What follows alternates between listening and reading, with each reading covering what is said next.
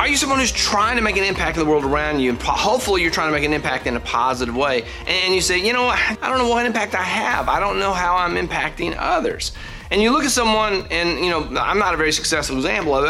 I'm a small time social media, whatever I am. And my total reach through everything I have, maybe a couple hundred people on a daily basis will con- consume my content. But that's not the only platform I have. I have the platform of being a human being in the world. My particular job puts me in front of 100 people or so in the classroom and another 100 people or so in the hall on a daily basis.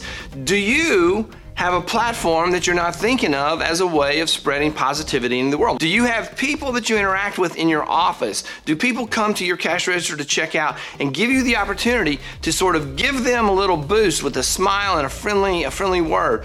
What is your platform and are you using it to make the world around you better?